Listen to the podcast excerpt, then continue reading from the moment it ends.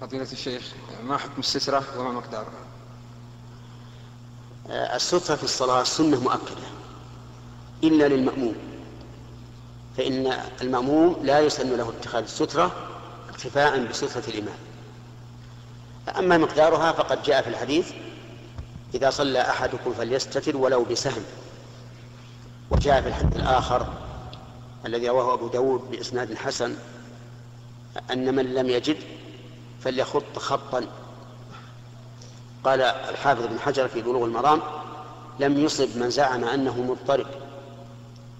فالحديث ليس فيه علة توجب رده فنقول أقلها خط وأعلاها مثل مؤخرة الرحم. وهي سنة في حق الإمام والمنفرد لا في حق المأموم. نعم.